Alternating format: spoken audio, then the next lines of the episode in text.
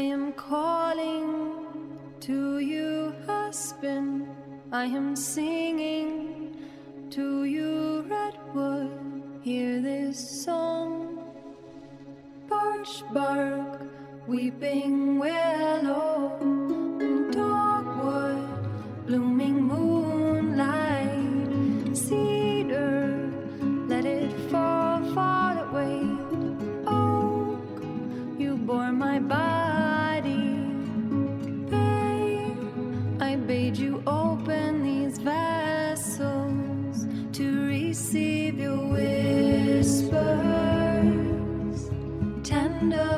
keepers, givers of life to these lungs. May I open my ears and surrender? What will you tell me? How can I tend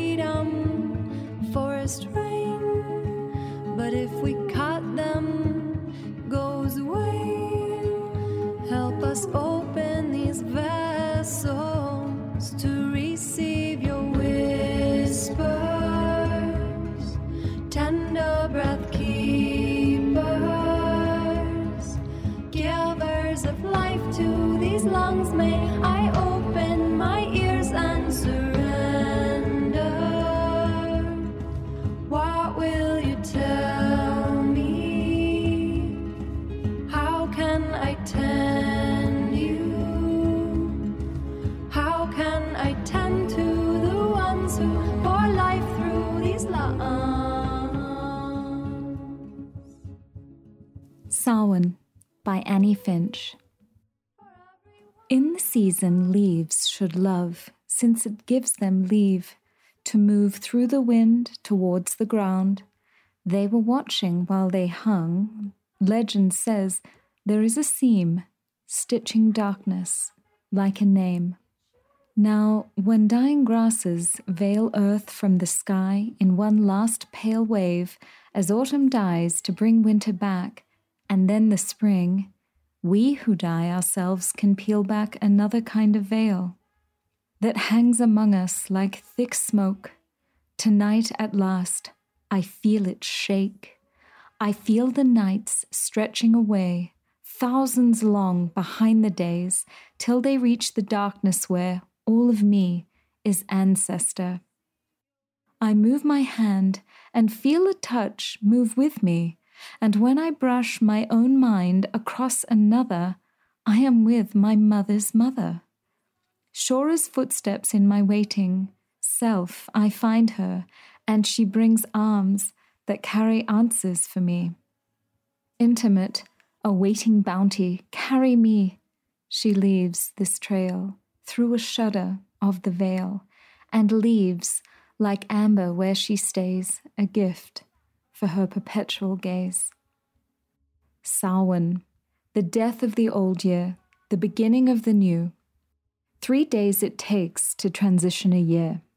One to farewell the death of the old year, one to welcome the birth of the new year, and one in between that belongs to no time and no place and no person.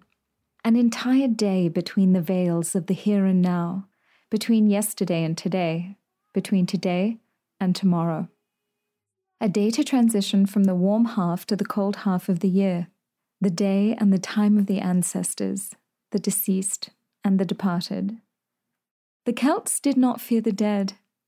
It is said they held these days and this time of year in great reverence reverence for the departed, healthy fear for the Sidhe or the fae, reverence for prophecy and looking towards the new year, that we find at the end of the cold, dark cycle of winter. Reverence for the crone, for the dark mothers, for the underworld. From womb to tomb and tomb to womb, we greet and move through this ending and beginning. Welcome, dear ones, to summer's end. Welcome to Samhain. Welcome to episode 8 of season 2 of Animisma, All Things Inspirited. This is the final episode and the final mark on the wheel of the year. My name is Heather Louise, and I'm so deeply grateful that you've found your way to my quiet, gentle, mysterious, and mythical forested corner of the digital realm. If this is the first time we are meeting, it is my honor to connect with you. And if it's not the first time we're meeting, welcome, welcome back. I am a spiritualist and an eternal student of mythic wisdom who lives in veneration of the earth, our earth home. My work is deeply inspired by my Celtic heritage and tends to revolve around honoring and connecting with the natural world, Celtic myths and legends, and the gentle reclamation of personal sovereignty. I partner with story, poem, and song to create spaces for people to directly connect to nature, spirit, and self in ways that are authentic and true for them. As many do, I live as a convergence of blood, bone, language, and culture. My blood ancestors, those whose face I wear, travelled from Scotland and Ireland to the land known in the common tongue as Australia, where I was born into this life, onto the ancestral lands of the Camaragal clan of the Eora Nation. Like my ancestral kin, I too have travelled across the world and, at least for now, find myself living in the high desert in view of some old mountains in the middle of what is known as the United States of America on the ancestral lands of the Ute, Arapaho, and Oceti the Seven Council Fires. As a living Celtic convergence, my offering is one of connection to spirit and nature for all those who are woven of many threads and who are drawn towards honoring the cycles of the seasons, the natural world, and all of its inhabitants tree, flower, feathered, finned, elemental, animal, spirit, all. So, to you, my dear listener, my dear kin, wherever and whenever you find yourself, whether you're here with me in 2022 or listening from the future, I honor the spirits of the land that you are on and the land that I am on. And I gratefully acknowledge all who come in spirit form to be of support, to provide guidance and wisdom, and to hold us while we connect with the spirit of the earth and her seasons through these beautiful festivals. Líomh agus cud mil a. Thank you and a hundred thousand welcomes, friends. Ha mi chodálaachte go bhfuil sivan I'm so happy that you're here. There are two times along the wheel of the year when I feel the deepest magics. Bealtaine or Beltane for the light and Samhain for the dark. This dark time, the end and the beginning of the wheel, is a time for honoring and communing with the ancestors and the departed. Not only my human ancestors, also the ancestors of stone, leaf, and sky, the ancestors of the lands that I live on or find myself on. It's a time to honor, a time to prepare a seat at my table, such that any and all know that they are welcome in my humble home. I leave food for the Fae and the ancestors, milk and wine, sometimes whiskey, so as they pass through the veils, they too know that they are remembered and that not all people have forgotten the old ways, the ways of the land, the tree, the star, and the heart. Many say it is to appease their mischief that we leave offerings. Others say it's to honor their presence. For me, it's an offering of kinship, to live in a relational way with all that is around me, well, that for me is the path of integrity, the path of wholeness, the path of my ancestors, the wise and the well ones, the ones who passed down to me their love of the earth and their knowing of the cloud faces and storm voices, the language of the plants and the flowers, the dance of the bees, and the song of the stones. Today, on this last episode of season two of Animisma, All Things Inspirited, I invite you to take a moment to reflect on your inheritance. Perhaps pause gently around things that may be hard and painful. They are certainly not to be dismissed or passed over. Just for this exercise, simply paused and held with gentle hands while you turn your gaze towards all that you have gained from your ancestors, perhaps without even knowing. Perhaps you are tall and graceful. Perhaps you are small and graceful. Perhaps you have strong legs and strong arms. Perhaps you have a swift and bright mind. Perhaps you have a compassionate and gentle heart. Perhaps you have a compassionate and fierce heart. Perhaps you have the cunning and can hear the herbs sing and understand the flight of birds. Perhaps you make joy and laughter for those around you. Perhaps you have the courage to lead with grace and care. Perhaps you're an artist and can move shapes and form through your hands. Perhaps the world of numbers and formulas moves through you with ease. Perhaps you're a musician and with voice or hand bring the universal languages of rhythm and music into your home or community. Perhaps you're a kitchen witch capable of partnering with all of nature's bounty to bring beauty to the tongue and to the table. Perhaps you speak the language of animals, either domesticated or wild, or both.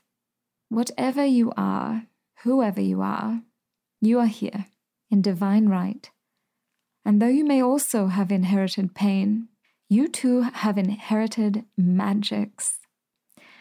Sometimes they're buried or shelved or forgotten. This ancestral time of shadow and ancestors is a perfect time to ask for them, your ancestors, to remind you of who they are so you can know who you are. You, dear listener, dear kin, you are transcendent. You are divine. Through all the terror of this life and this world, within you lies the heart of a star, and like all stars, it shines through all darkness.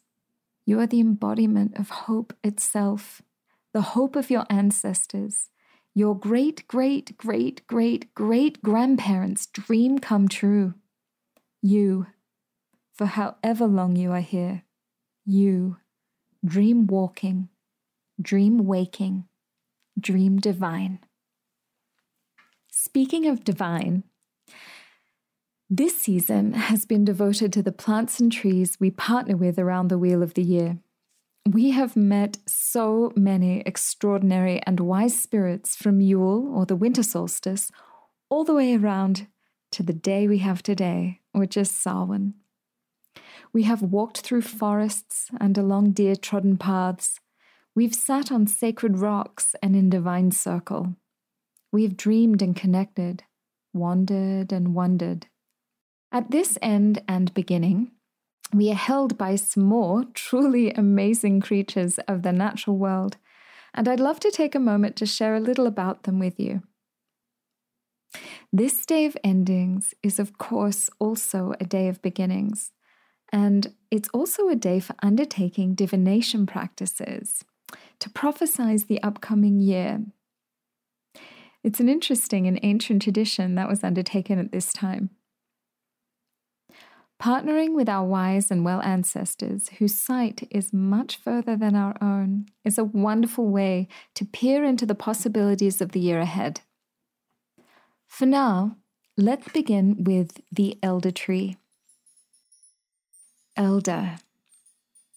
The tree of witches, the elder mother, the great queen tree, tree of strength, and tree of darkness. This triple goddess tree is most closely associated with the crone aspect, and so is honored and revered at Samhain. To burn elder wood was considered a terrible omen, especially in the home, uh, which makes sense because if you burn elder wood, you release cyanide upon its burning. Elder are to be left in their natural state, and if cut, are known to make beautiful hedgerows with a simple placement in the ground. Elder is a tree of regeneration and renewal, so it makes sense that it is honored at this time on the wheel. It is a tree of transformation, bringing blessing and wisdom to times of transition and change. According to my beloved Glennie Kindred, at Samhain, the last of the berries, these are elderberries, which have become very popular in recent time for immunity. I think I'll get to that shortly. But the last of the berries were picked with solemn rites. And the wine from these berries was considered to be the last sacred gift of the earth goddess before the winter came, and was highly valued, drunk ritually to invoke prophecy and divination. Elderberries are an immunity powerhouse and support colds, coughs, and bronchitis, breaking down congestion and soothing sore throats.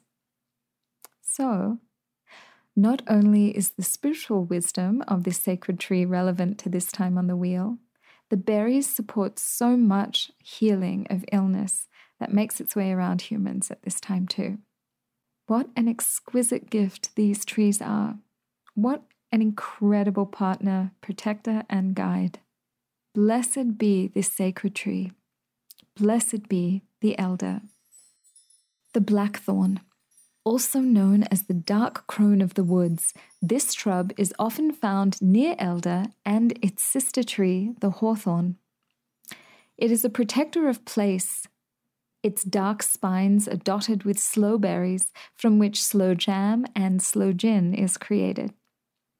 Traditionally, blackthorn is used in protection against evil, creating boundaries, purifying, and confronting our own dark side. Blackthorn dispels negativity, toxins, old wounds, and impurities, and is associated with the magnificent dark goddess, the Morrigan. Blackthorn is used for protection as well as purification, ridding the atmosphere of negative energy it helps us to face our deepest and most hidden issues. Blackthorn can purify our minds of negative thoughts and impulses at the deepest level of our psyche and can aid us in combating fear, depression, and anger, often themes that can arise when we visit a day of the departed and the deceased. The thorns of the blackthorn can be imagined lancing the built up abscesses of negative thoughts that we have within ourselves and around ourselves, and it can release emotional toxins. So we can then begin to heal. Using the blackthorn's gentler sister tree, the hawthorn, um, in conjunction with blackthorn, can really aid in the process of healing. Blessed be the dark plants that purge us of our burdens. What an extraordinary gift they are. Blessed be the blackthorn. Croneswort. I am particularly blessed to have croneswort. Uh, it's also known as mugwort, growing in my wee front garden. This incredible herb of Samhain was one of the nine sacred herbs of ancient times. The others are plantain, lamb's cress, betony, chamomile, nettle, crab apple, chervil, and fennel.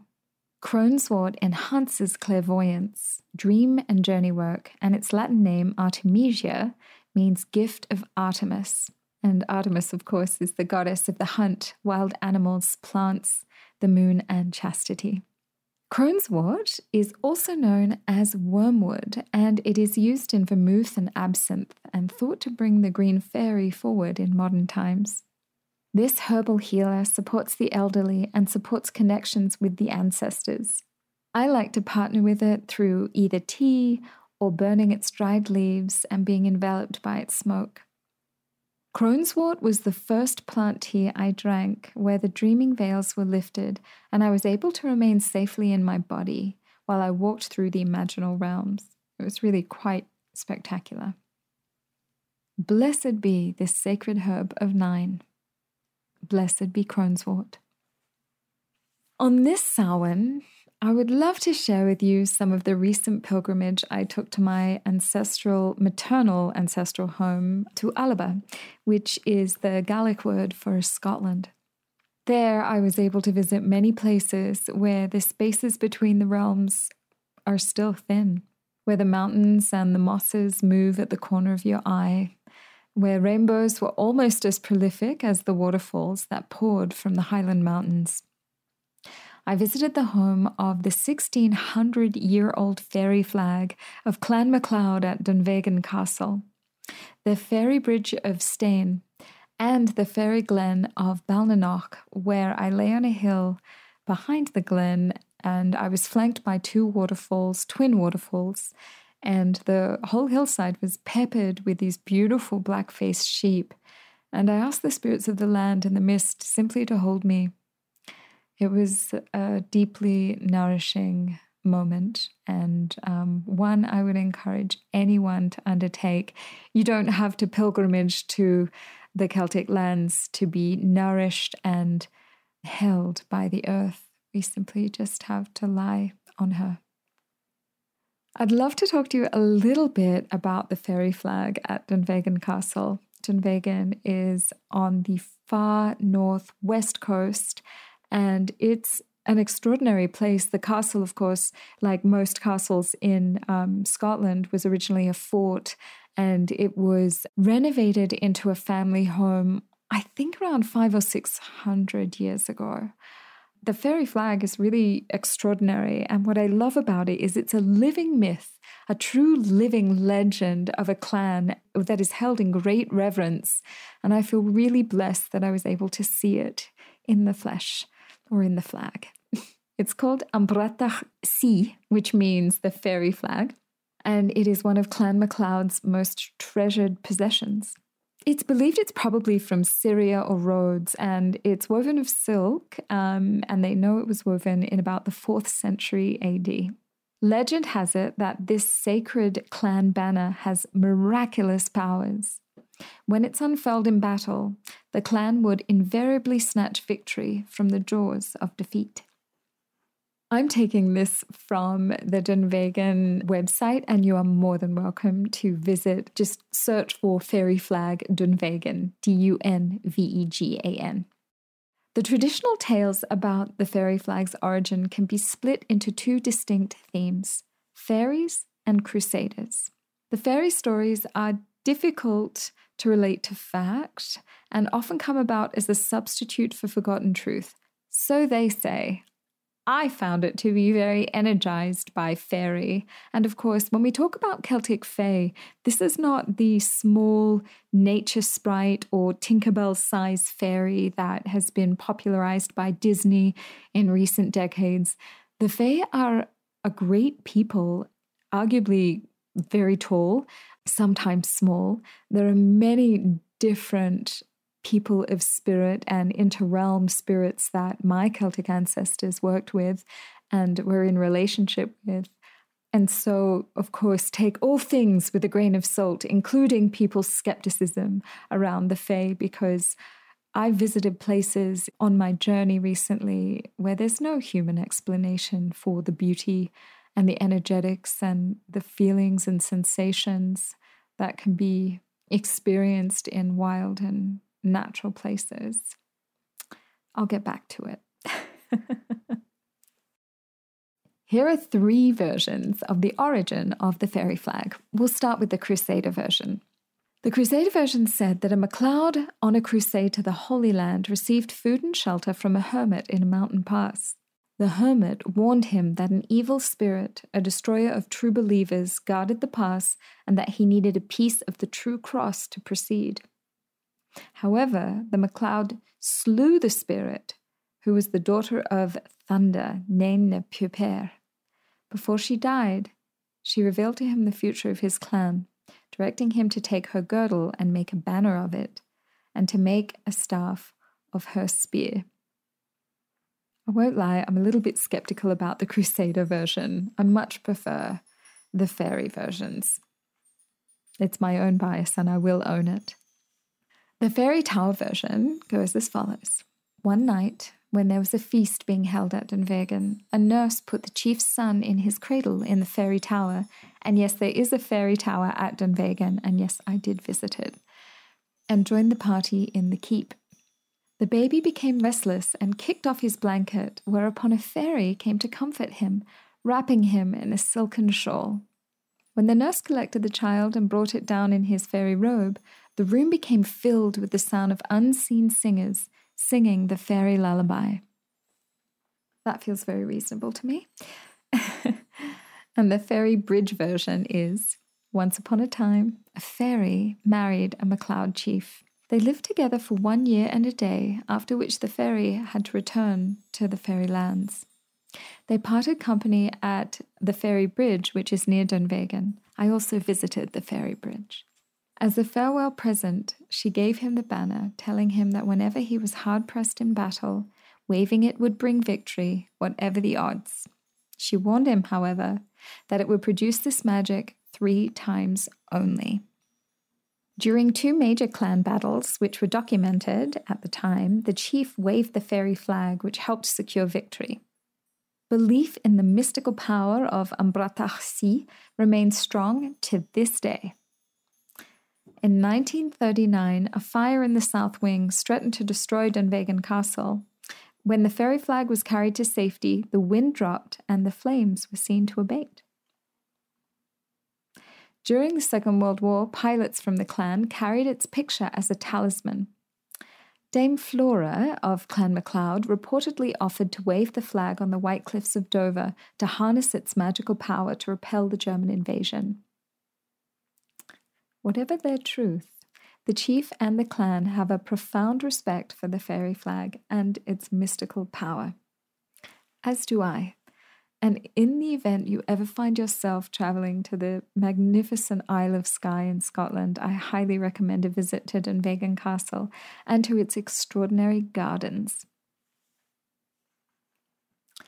So, to talk about my ancestral home, I was called back to Scotland by the Cailleach or the Cailleach. She is the blue hag, the veiled one, and the creatrix of Scotland, one of the lands of my ancestors. And so it feels fitting during this ancestral celebration, where the veils are thinned and the spirits can freely move, to reflect a little on one of the dearest and fiercest goddesses that I know. It was the call of cosmic creation, the ancient feminine calling me home. She said, Dragon, come to me, and I was carried along her breath of mist to the bone home of my people. I travelled to many of her homes, ending in Beinn Nibheis, where I left a small offering of rose petals from my home across the seas by a tiny cairn I made as an offering to this great creatrix. It's hidden amongst the autumnal ferns, next to a waterfall that started at the top of the mountain.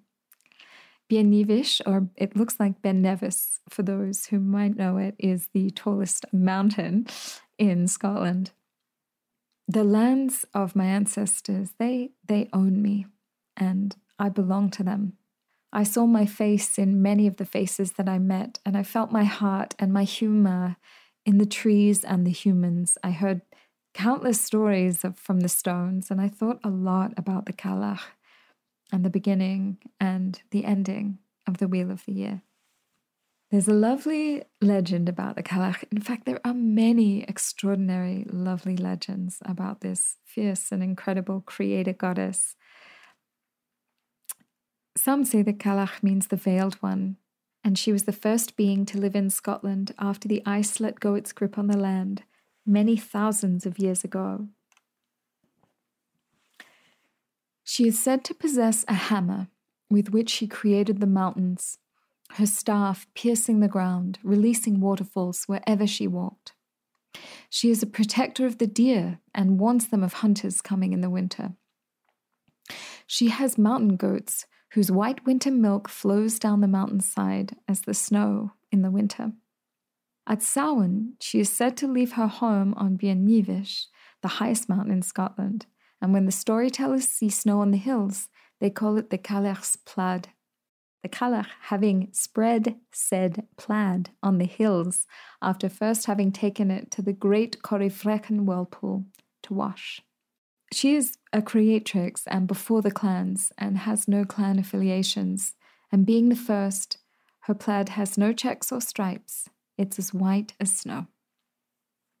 It is said that when she grew weary with living, she could not die as she was immortal, and so she changed herself into her favorite, earliest manifestation, that of a giant, and lay herself down to an endless sleep. It wasn't in my time that she did so, or even in my grandfather's time, but it was well within the time of the storytellers. That is to say, a very, very long time ago.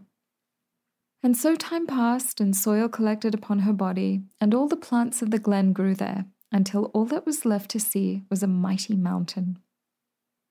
Many storytellers claim their mountain was the Cailleach, but no one knows for sure. We only know that when the mist is on the face of the mountain, any mountain, the storytellers say the Cailleach has drawn her veil across her face.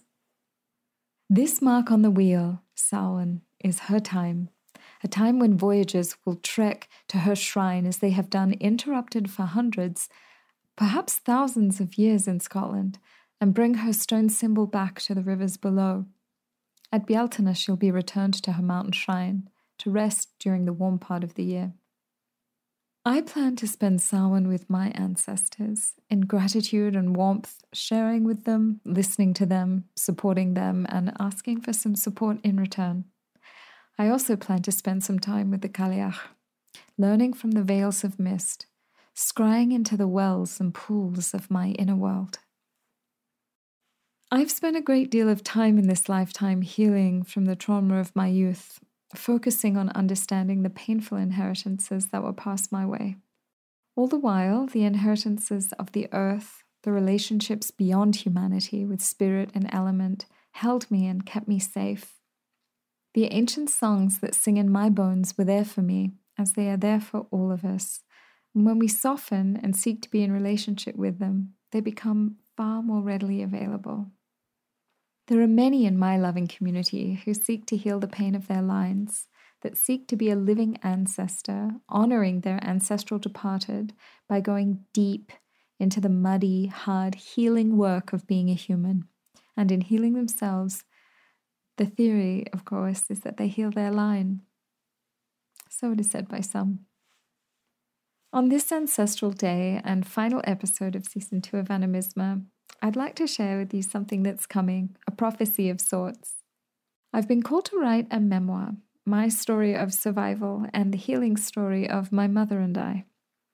While steeped in the lands of her ancestors on a magical island in the Western Highlands, my ancestors showed me that this story, our story, is one that seeks to be shared as vulnerable and challenging as it is, and my heart hope is that once it is written and offered to the world, it can be added to the canon of stories that have come to heal our pasts, balm our presents, and offer our futures soft, wild, mossy boots with which to step gently along the stones and sands of our descendants' world. And to the trees, blessed ancestors, wonders, wisdom keepers, homemakers, heart tenders, shade givers, guardians, portals, and kin of my green heart. Pine, I am calling to you. Aspen, I am singing to you. Redwood, hear this song. Birch bark, weeping willow, dogwood, blooming moonlight Cedar, let it fall, fall away. Oak, you bore my body. Bay, I bade you open these vessels to receive your whispers, tender breath keepers, givers of life to these lungs. May I open my ears and surrender. What can you tell me? How can I tend you? How can I tend to the ones who pour life through these lungs. Oh, Ayla, your words are such a blessing, as is your song. Such a beautiful homage to our tree kin. And thank you, thank you for letting me use this song throughout this season of Animisma. So, to you all, thank you for joining me on this walk. I hope these podcasts can join you for years to come as you celebrate the turning of the wheel of the year. Season one's episode for Samhain has a lot more of the myth and lore and legend of the celebration contained within it, and I'd absolutely encourage you to head over there and have a listen today. So, in closing, may all that we do and say today and always be for the benefit of all beings. May we walk with integrity, honor, and grace. May we welcome our shadow forward in service of revealing to us all that needs tending as we walk in human form. May we never forget the passage of our ancestors, human and otherwise, that brought us into being, and may we honor the wise and the well ones for their guidance and support.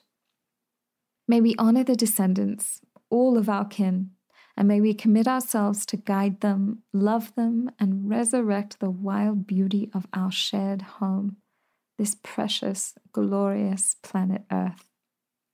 May we live our lives in safety, offered in service guided by Spirit.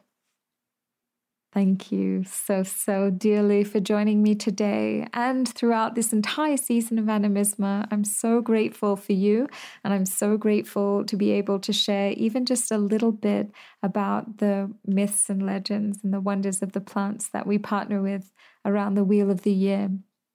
This episode was influenced by the blessed teachings of Sigurd Towrie and his Orkneyjar, Isabella the Wand Carver, Glennie Kindred, Danu Forest, and Clare Walker Leslie.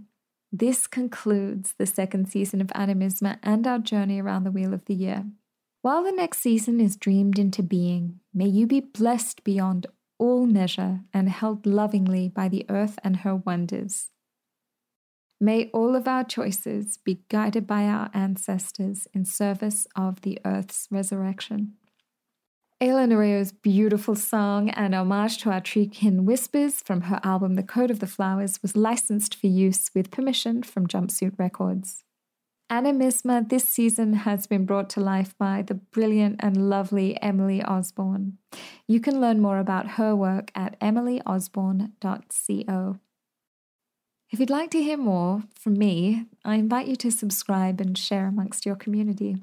You're able to subscribe at thepathofintegrity.com forward slash subscribe or hlouise.substack.com, where I plan to start sharing more writing, storytelling, and musings moving forward. Blessings of the great dark night and the great thinning veils be upon you and your ancestors, your dearly departed, and all you hold dear. Tápa líbh a charjan agus tíri an drasta. Thank you, friends, and bye for now.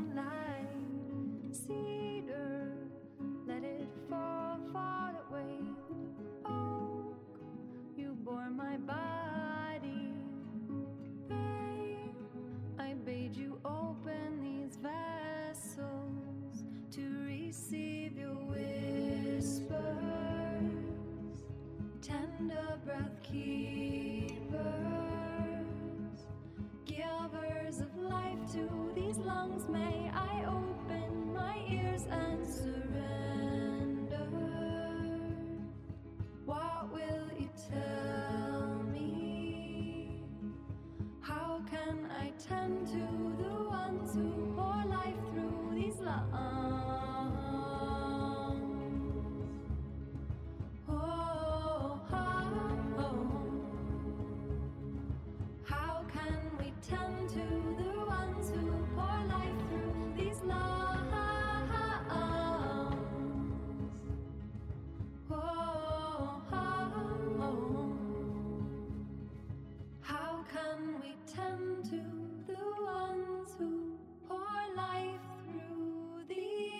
Love.